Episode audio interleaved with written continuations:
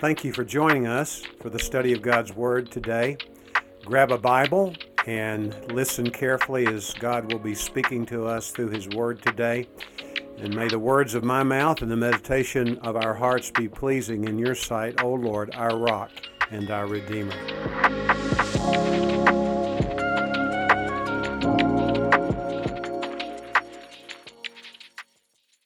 Please take your Bible and join me in the book of 2 Peter. We're going to be looking at this brief epistle from the apostle to an unnamed group of people. But the good news is it's for us too today. The Bible is living and active and sharper than any two edged sword. And although these words were first penned practically 2,000 years ago, they still throb with life. They come alive as the Spirit of God helps us to understand. I'm going to begin with verse 1 and read through verse 7 from the New American Standard Bible. Simon Peter, a bondservant and apostle of Jesus Christ, to those who have received a faith of the same kind as ours. The King James Version, and some of you may have it, translates that phrase, a precious faith, which indeed it is. By the righteousness of our God and Savior Jesus Christ Grace and peace be multiplied to you in the knowledge of God and of Jesus our Lord, seeing that His divine power has granted to us everything pertaining to life and godliness through the true knowledge of Him who called us by His own glory and excellence. For by these He has granted to us precious and magnificent promises in order that by them you might become partakers of the divine nature, having escaped the corruption that is in the world by lust. Now, for this very reason, also, applying all diligence, in your faith, supply moral excellence. And in your moral excellence, knowledge. And in your knowledge, self control. And in your self control, perseverance. And in your perseverance, godliness and in your godliness, brotherly kindness, and your brotherly kindness, love. Over a century ago, in Lidford Brook, a quaint, remote village in Great Britain, there had been an evangelistic campaign led by an evangelist. He was a rather odd and elderly man. His name was Ebenezer Wooten. Many people had come to hear the gospel preached as he led this campaign in this village, many had come to know Christ. The time came for the meeting to end. He didn't have a crew to work with him. He just traveled alone, and it was his responsibility not only to bring the gospel, but also to take the tent down, pack it up, put it in his wagon, and go to his next destination. As he was doing that, a young man who had been on the outskirts of the meetings. He never came under the tent, but more than once he came and listened with curiosity and interest to what was being said. He came, he was a shy young man. He came up to Mr. Wooten. He said, Sir, what must I do to be saved? And without even looking at him, as he continued to take stakes out of the ground to uproot the tent, Mr. Wooten said, It's too late. Shocked, this young man said, Surely it's not too late because the meeting is over. Surely I can be saved yet. And he says, It's too late, my boy, it's too late. Hundreds of years ago, Jesus paid for your sin. He gave His life and became the flashpoint for the wrath of God on the cross. He Himself becoming sin, your sin, my sin, the sin of the world on our behalf, in order that we could have eternal life. My boy, nothing is possible for you to do to get eternal life. You couldn't do it for yourself. This reminds me of something which a Philippian jailer said to the Apostle Paul and Silas, his companion. They were imprisoned for preaching the gospel in the colony city of Philippi, and a great earthquake occurred. The jailer was asleep, he was awakened, and he assumed that all those prisoners in the bowels of that jail would have escaped. He was about to kill himself, knowing that he would be held responsible for those escapees, and it was punishable by death to go to sleep on duty. And then, out of the darkness of the dungeon, he heard Paul's voice saying, We're here. And he was so glad to hear that. Then he asked Paul, What must I do to be saved? Obviously, he had heard them singing at midnight because they were so beaten and bloodied by perhaps his own hand lashing them. And the way they handle that, and they, in their singing, would have preached the gospel in a way. He said, What must I do to be saved? And then the answer was, Believe on the Lord Jesus Christ, and you shall be saved. Do you understand that you contribute absolutely nothing to your salvation? Do you know it's impossible for a person to contribute to his or her salvation? Do you know why? Because the Bible is very clear that we who know Christ, before we knew Christ, we were dead in our trespasses and sin. That's what Paul writes to the Ephesians. We had no spiritual life. Christ came to us, He found us. Oftentimes we hear people say, Well, I found Jesus this way, or I found Jesus in that place. Look, you didn't find Christ, He found you. By His own description of His mission, He says, The Son of Man came to seek and to save that which is lost. You cannot claim any responsibility for your salvation, none. It's all the work of the Lord. The Apostle Peter knew that. We're going to see in a moment how he follows this beautiful progression, this logical progression as far as the gospel message is concerned. It's God's gospel. That's the way Paul describes it as he introduces the letter to the Romans. It is the gospel which God thought up, in which God initiated, which God executed in order that you and I could have the possibility of life. In that passage that I mentioned a little earlier today from John 1, verse 4 says about the Word being Jesus incarnate. It says that in Him was life the life of God is available to us. And when Christ comes and He saves us, what happens is He calls us out of darkness into His marvelous light. We were in a tomb of sin, and He called us out of that. Just like when He called Lazarus out of the tomb, He said, Lazarus, come forth. And he came forth, having been dead for days in that particular tomb, in that graveyard. So, what we know about the Lord Jesus is that He takes the first step, He takes the initiative. He comes on a search and rescue mission to save us from our sin. Something has to be given to us before we can receive eternal life. In the book of Ephesians, I've already mentioned chapter 2, where the Bible says, As for you, believers in Ephesus, you were dead in your trespasses and sin. Later in that passage, it says, For by grace you have been saved, and that not of yourselves. It's the gift of God, not of works. Grace through faith, not of works, lest any person should boast.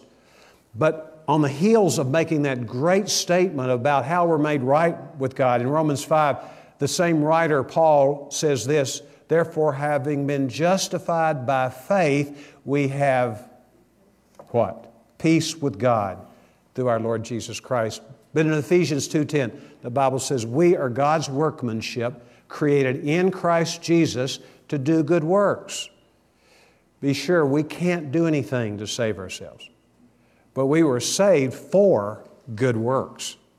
And so, good works are a part of being a believer. In fact, a person who does not have works that are in keeping with the presence of the living God in his or her life is really a puzzle. Probably doesn't really know the Lord if there's no good works coming out of your life, is what the Bible says.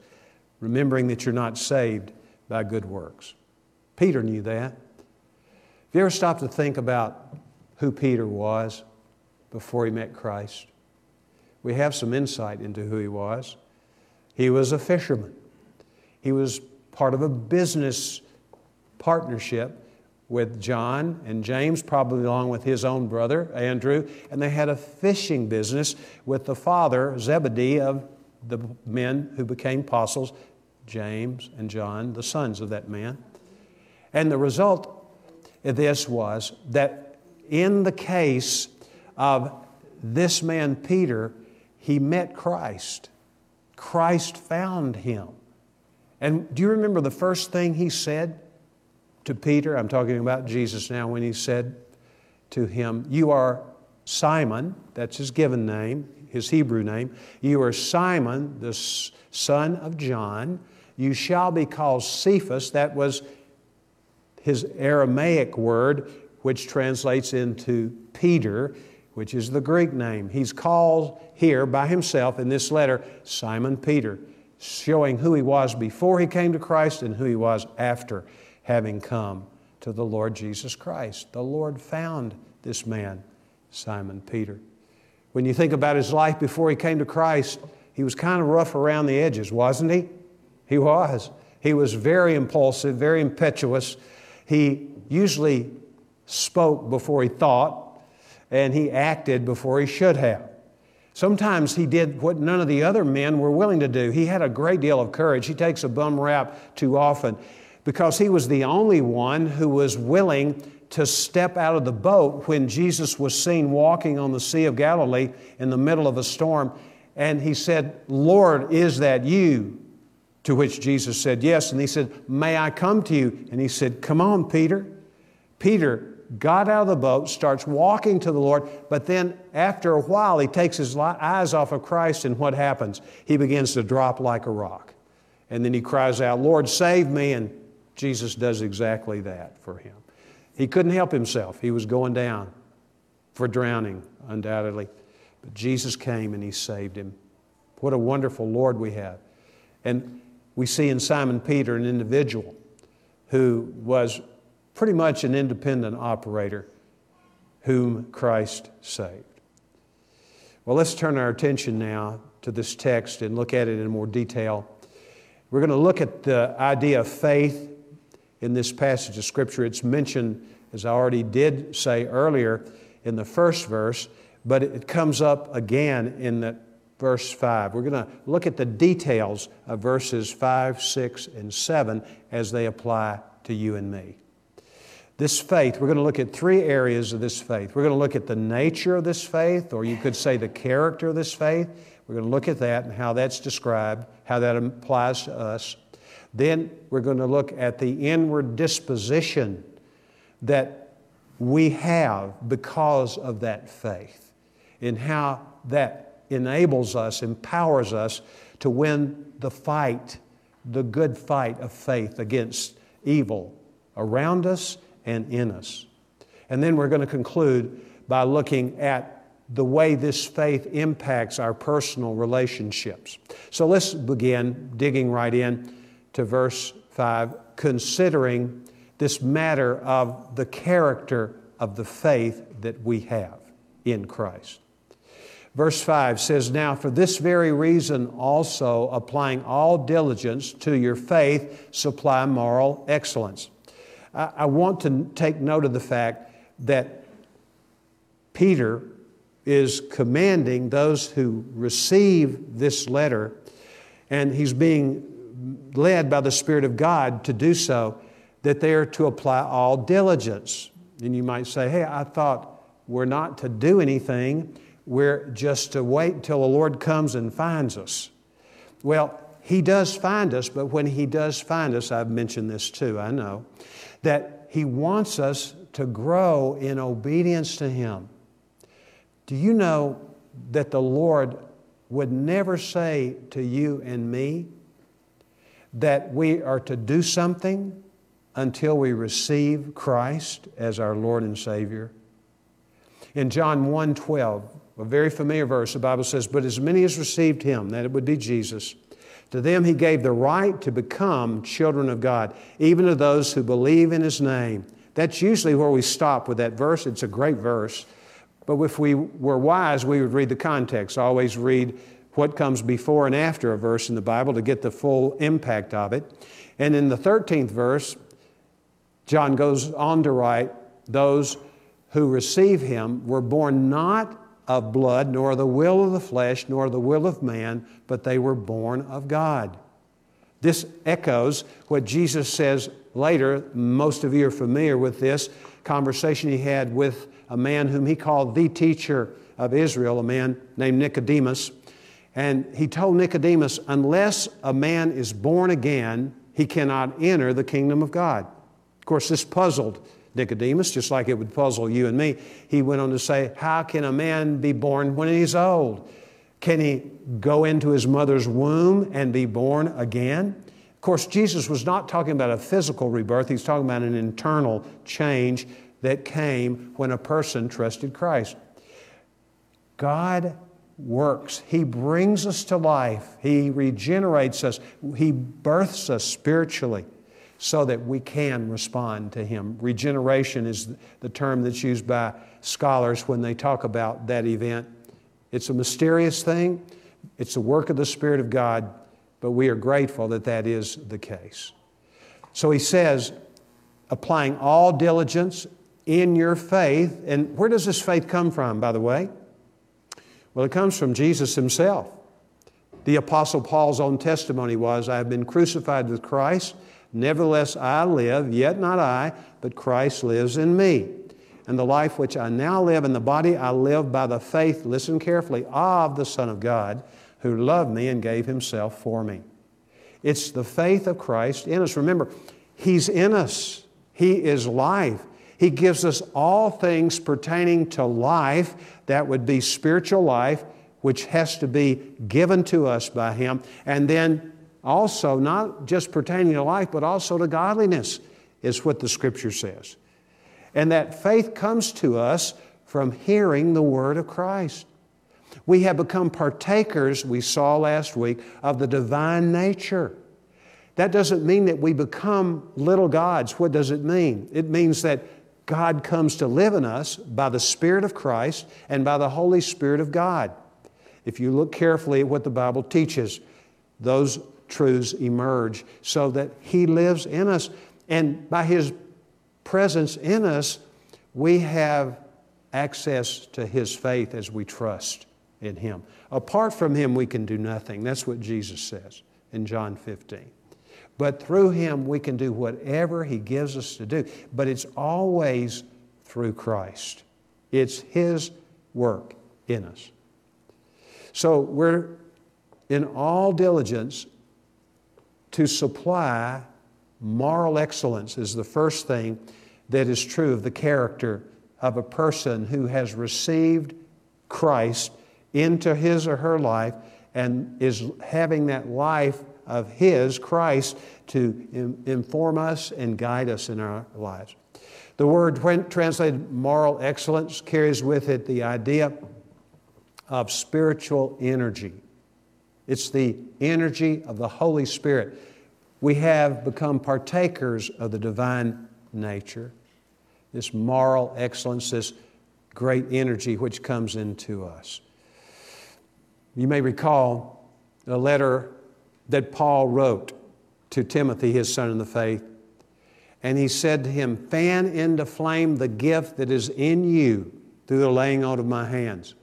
Evidently, Timothy was a bit timid and he was under a great deal of pressure trying to lead the church at Ephesus. He was younger than a lot of the people in the church, but God gave him that responsibility. The Apostle Paul said in his writing to the Philippians about Timothy, Timothy was an outstanding person. He said, I have no one else like him. And he had a lot of associates, a lot of disciples. I have no one else like him who takes a genuine interest in your welfare. And he was that kind of leader, that kind of spiritual man, this kind of pastor. But he was timid and he was under a lot of pressure. He had let his gift and the faith that he had begin to sort of go out. It was still there, but it was losing steam. So he uses this metaphor of blowing it or fanning it into fire. Some of you like to camp, and you know, after you've slept all night, if you didn't put wood on the fire, there are ashes where there had been a fire the night before. And when you awaken, you think, I wonder if any of these coals are still alive. You start fiddling with the fire or what once was the fire. And you may see some, and what do you do? You begin to fan it into flame. You blow on it, and, or you just kind of fan it, and then you put some kindling on it, and before long you've got a good fire again. Some of you are here today, and you've let that gift of the Lord, the gift of life, grow cold on the hearth of your heart. And today is a day for you to understand you don't have to stay there. If you have received the life of Christ, you're discouraged. I was talking to a brother before the worship service at the nine o'clock service, and he was talking about this whole period of time is a time of great distress for people. He's a medical doctor, and he sees a lot of people. And he says, It's taken a toll on me personally, and I know it is on the people who come to me for care. And we are like that, but here's the good news for us we can fan into flame the gift of salvation. We can trust the Lord. And then in that same section of Scripture, he goes on to say, For God has not given us a spirit of timidity or fear. Some of you have been afraid. We've had fears about our own health or the health of our loved ones or what's going to happen in our country because of all the ferment in our country. And what we know is we do not have a spirit of fear, but of power. And that word power is the same word that is used by Jesus when he's talking to the apostles right before he ascended into heaven. He said, You shall receive power when the Holy Spirit comes upon you, and you shall be my witnesses in Judea, Samaria, Jerusalem, Judea, Samaria, and to the uttermost part of the world. The good news for us is that when Christ comes and lives in our lives and the Holy Spirit lives, we have power, don't we? We've not been given a spirit of fear, but of power and of love and of self control. I'll get to those other two items as we go forward and think about this. Even David, the great king, had to remind himself to do exactly what Paul was reminding Timothy, his son in the faith, to do. Many times in his writings, he'll say something like he says in Psalm 103 Bless the Lord, O my soul, and all that is within me, bless his holy name. Bless the Lord, O my soul, and forget none of his benefits. So we have to remind ourselves you know what you and I need to do daily? Sit our souls down and give them a good talking to. Encourage them to begin to praise the Lord. There are many times I don't feel like praising God. How about you? Right? Does that mean we shouldn't? Well, quite frankly, the moment I don't feel like it is the time I need to do it worse than other times. The Bible says, Rejoice in the Lord always. I will say it again, rejoice. Let your gentleness be evident to all. The Lord is near. The Bible says, In everything give thanks, for this is the will of God concerning you in Christ Jesus. If we're in Christ, there's no situation that would dictate that we don't have a reason to thank the Lord and to praise the Lord. And when we praise God, what happens is it's so liberating to us.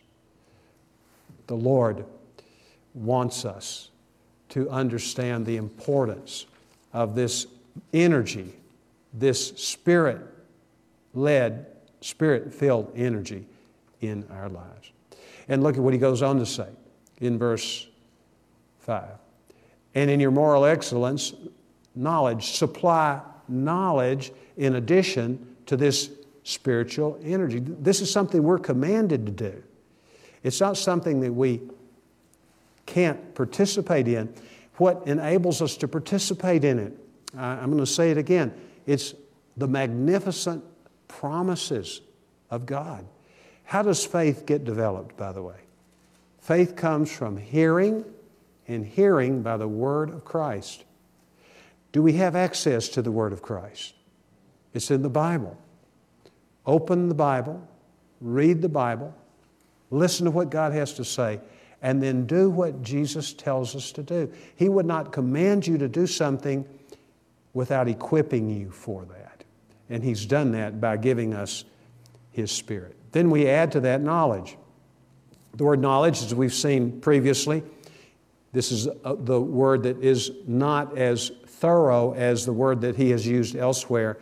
The first time he uses the word knowledge, it's the idea of intellectual knowledge coupled with intimacy. It's that relational kind of knowledge, the first two words. This word is kin to it, but it doesn't have the intensity as it relates to the intimacy that is part of our relationship to God. It's something that's pretty much a mind activity.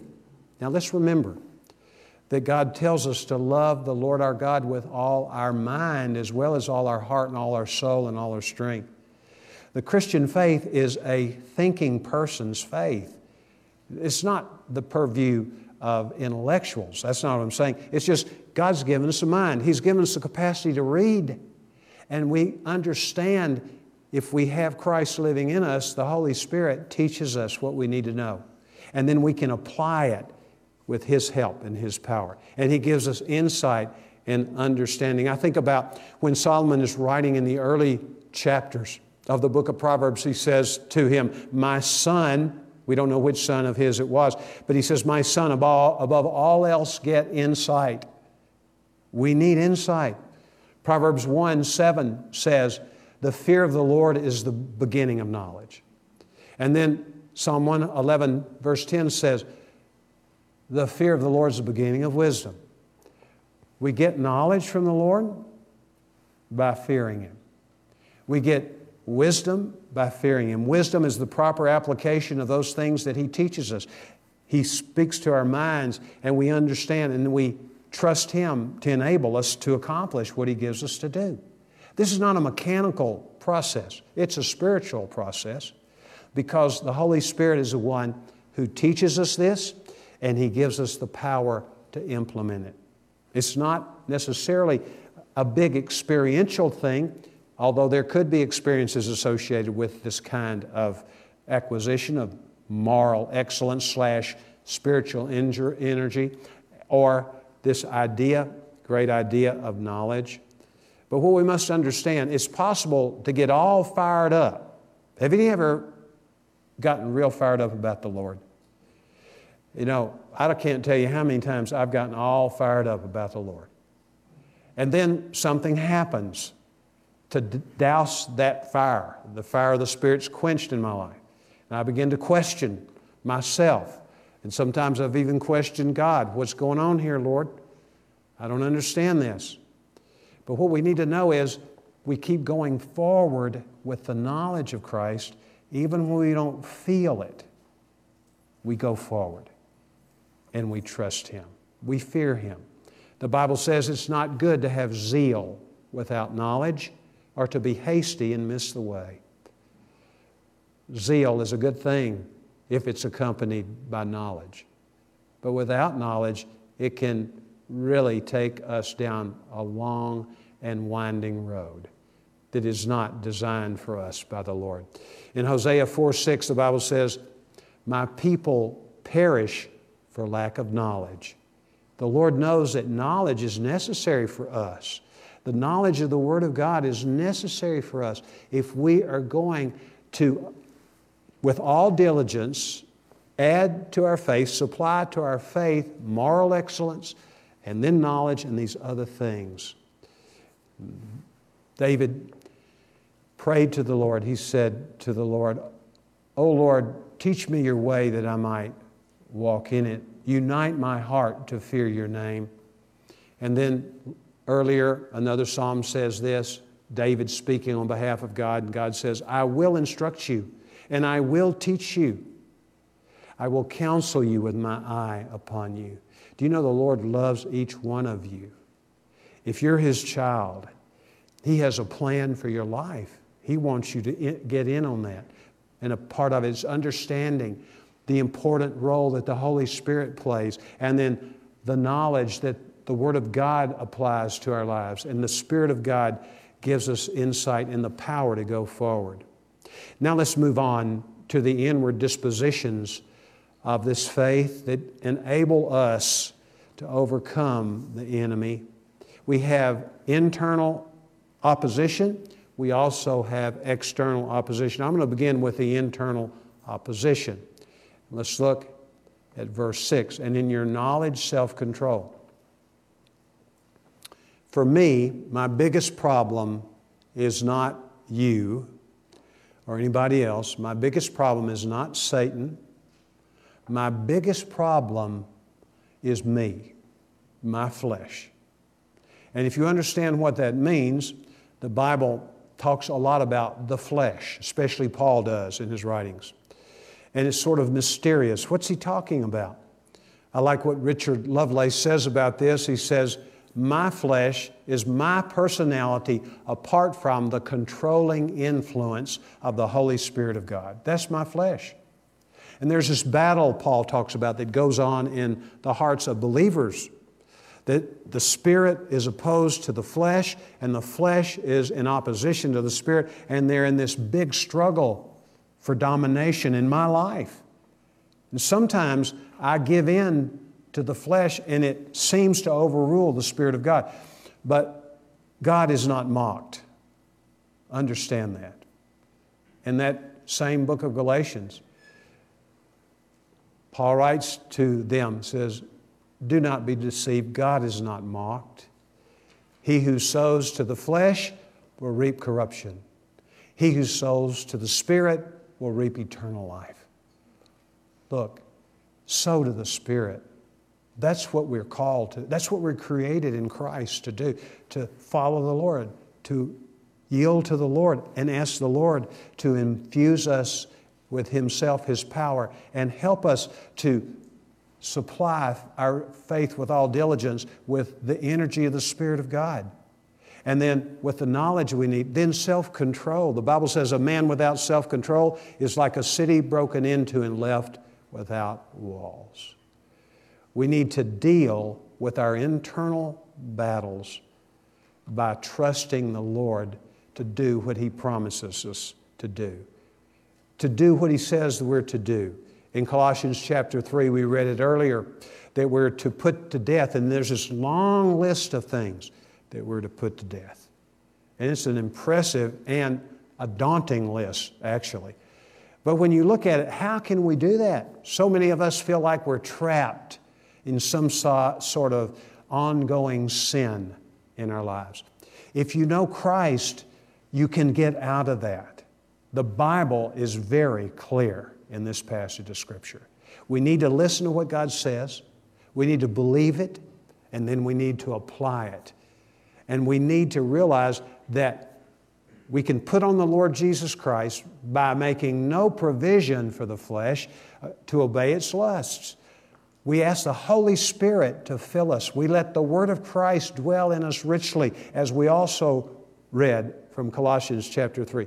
And when the Spirit of God is moving in our hearts because we have been men and women who expose ourselves to the Word so that we can meditate on it day and night, so that we may be careful to do everything written in it, then we find success spiritually.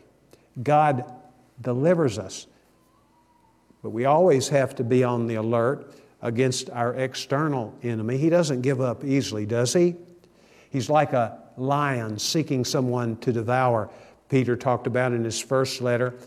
But we know that greater is He who is in us, do we not, than He who's in the world. It's not about my ability to fight the devil. He's ominous, and He is much more ferocious and powerful than I am. But Jesus Christ conquered Him, and He wants to conquer His predominance in my life and His influence in my life and what I need to do is believe what the scripture says and act on it in the book of First John says this is the victory that overcomes the world even our faith in Jesus Christ. Always comes back to Jesus, doesn't it? And his power. So the first disposition is this disposition of self-control. The second is contained in the next word that is used, the next characteristic, perseverance. This word is a word that's used by Paul in the list of the fruit of the Spirit. And let me simplify it for you in the interest of time. It's a compound word. The introduction, the little prefix, means under, and then the main idea is dwelling. Dwelling under. Dwelling under great pressure. I know many of you here today are living in a pressure cooker. You could identify with Paul when he said, We do not want you to be ignorant, brothers, about the hardships we faced in the province of Asia. We were under great pressure, far beyond our ability to endure. Indeed, in our hearts, we felt the sentence of death. This is the great Apostle Paul. He had that. He said, We, were, we thought we were dying. Some of you think you're dying, not physically, but just emotionally because of the pressure. But notice what he goes on to say. But this happened that we might not rely on ourselves, but on God who raises the dead. It all comes back to our trusting the Lord in the midst of our difficulty, whatever form it may take. We're to abide under, trusting the Lord. People say ugly things to you, say ugly things about you. Look, you're in Christ. You are going to overcome. And one of the ways you do overcome is by perseverance. And need I remind you that the Bible says in Romans 15, verse 4, it says, Whatever was written in earlier times, talking about the Old Testament, whatever was written in earlier times was written for your instruction, so that through perseverance, there's that word, same word, and the encouragement of the Scriptures, we might have hope. We're not to give up meeting together as some are in the habit of doing. We're to stir one another up. Not only are we to fan into flame that part of our lives that we have allowed to die down through neglect or through opposition, but we're also to encourage one another and we're to use God's Word to do it. Read your Bible personally, but when you read, get a word for yourself and share it with someone else that might need it for encouragement. So now, the last part of the message is faith expressing itself. This faith always expresses itself in personal relationships. Look at verse 7. Really, the last part of verse 6. And in your perseverance, godliness and in your godliness, brother kindness, brotherly kindness, and in your brotherly kindness, love. So, why do you suppose the Lord introduces godliness at this point? Well, He has a reason. I think the reason is because He wants to remind us that all we do is to honor Him and to glorify Him. Before I can consider my relationship with someone else, I must first make sure Going back to Colossians 3, that whatever I do, I'm committed to doing it in the name of Jesus Christ. What does that mean? In a way that would honor Christ and would reflect His life and put Him first in my life. And that suits me then to be able to be kinder to other people, to care for other people.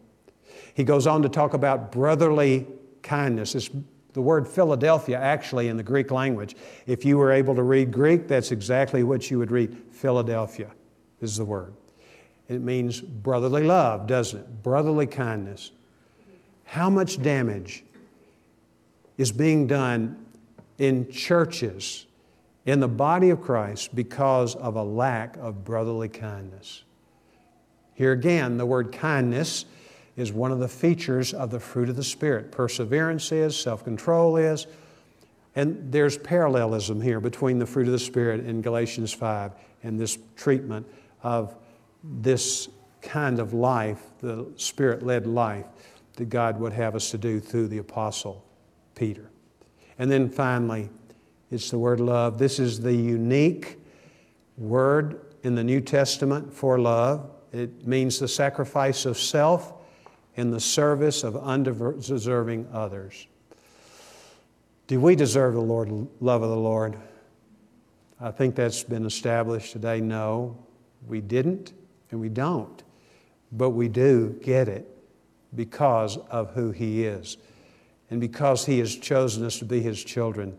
And He wants us to love one another, to lay down our lives for one another. Sam also read this statement about the love of God the love which is the bond of unity. The thing which unifies us is the love of Christ. And we have Christ living in us. And you probably know this. In Romans chapter 5, the Bible says, The love of God has been shed abroad in our hearts by the Holy Spirit who has been given to us. So we're without excuse. We need to deny ourselves in relationships. It takes a lot of self denial, doesn't it?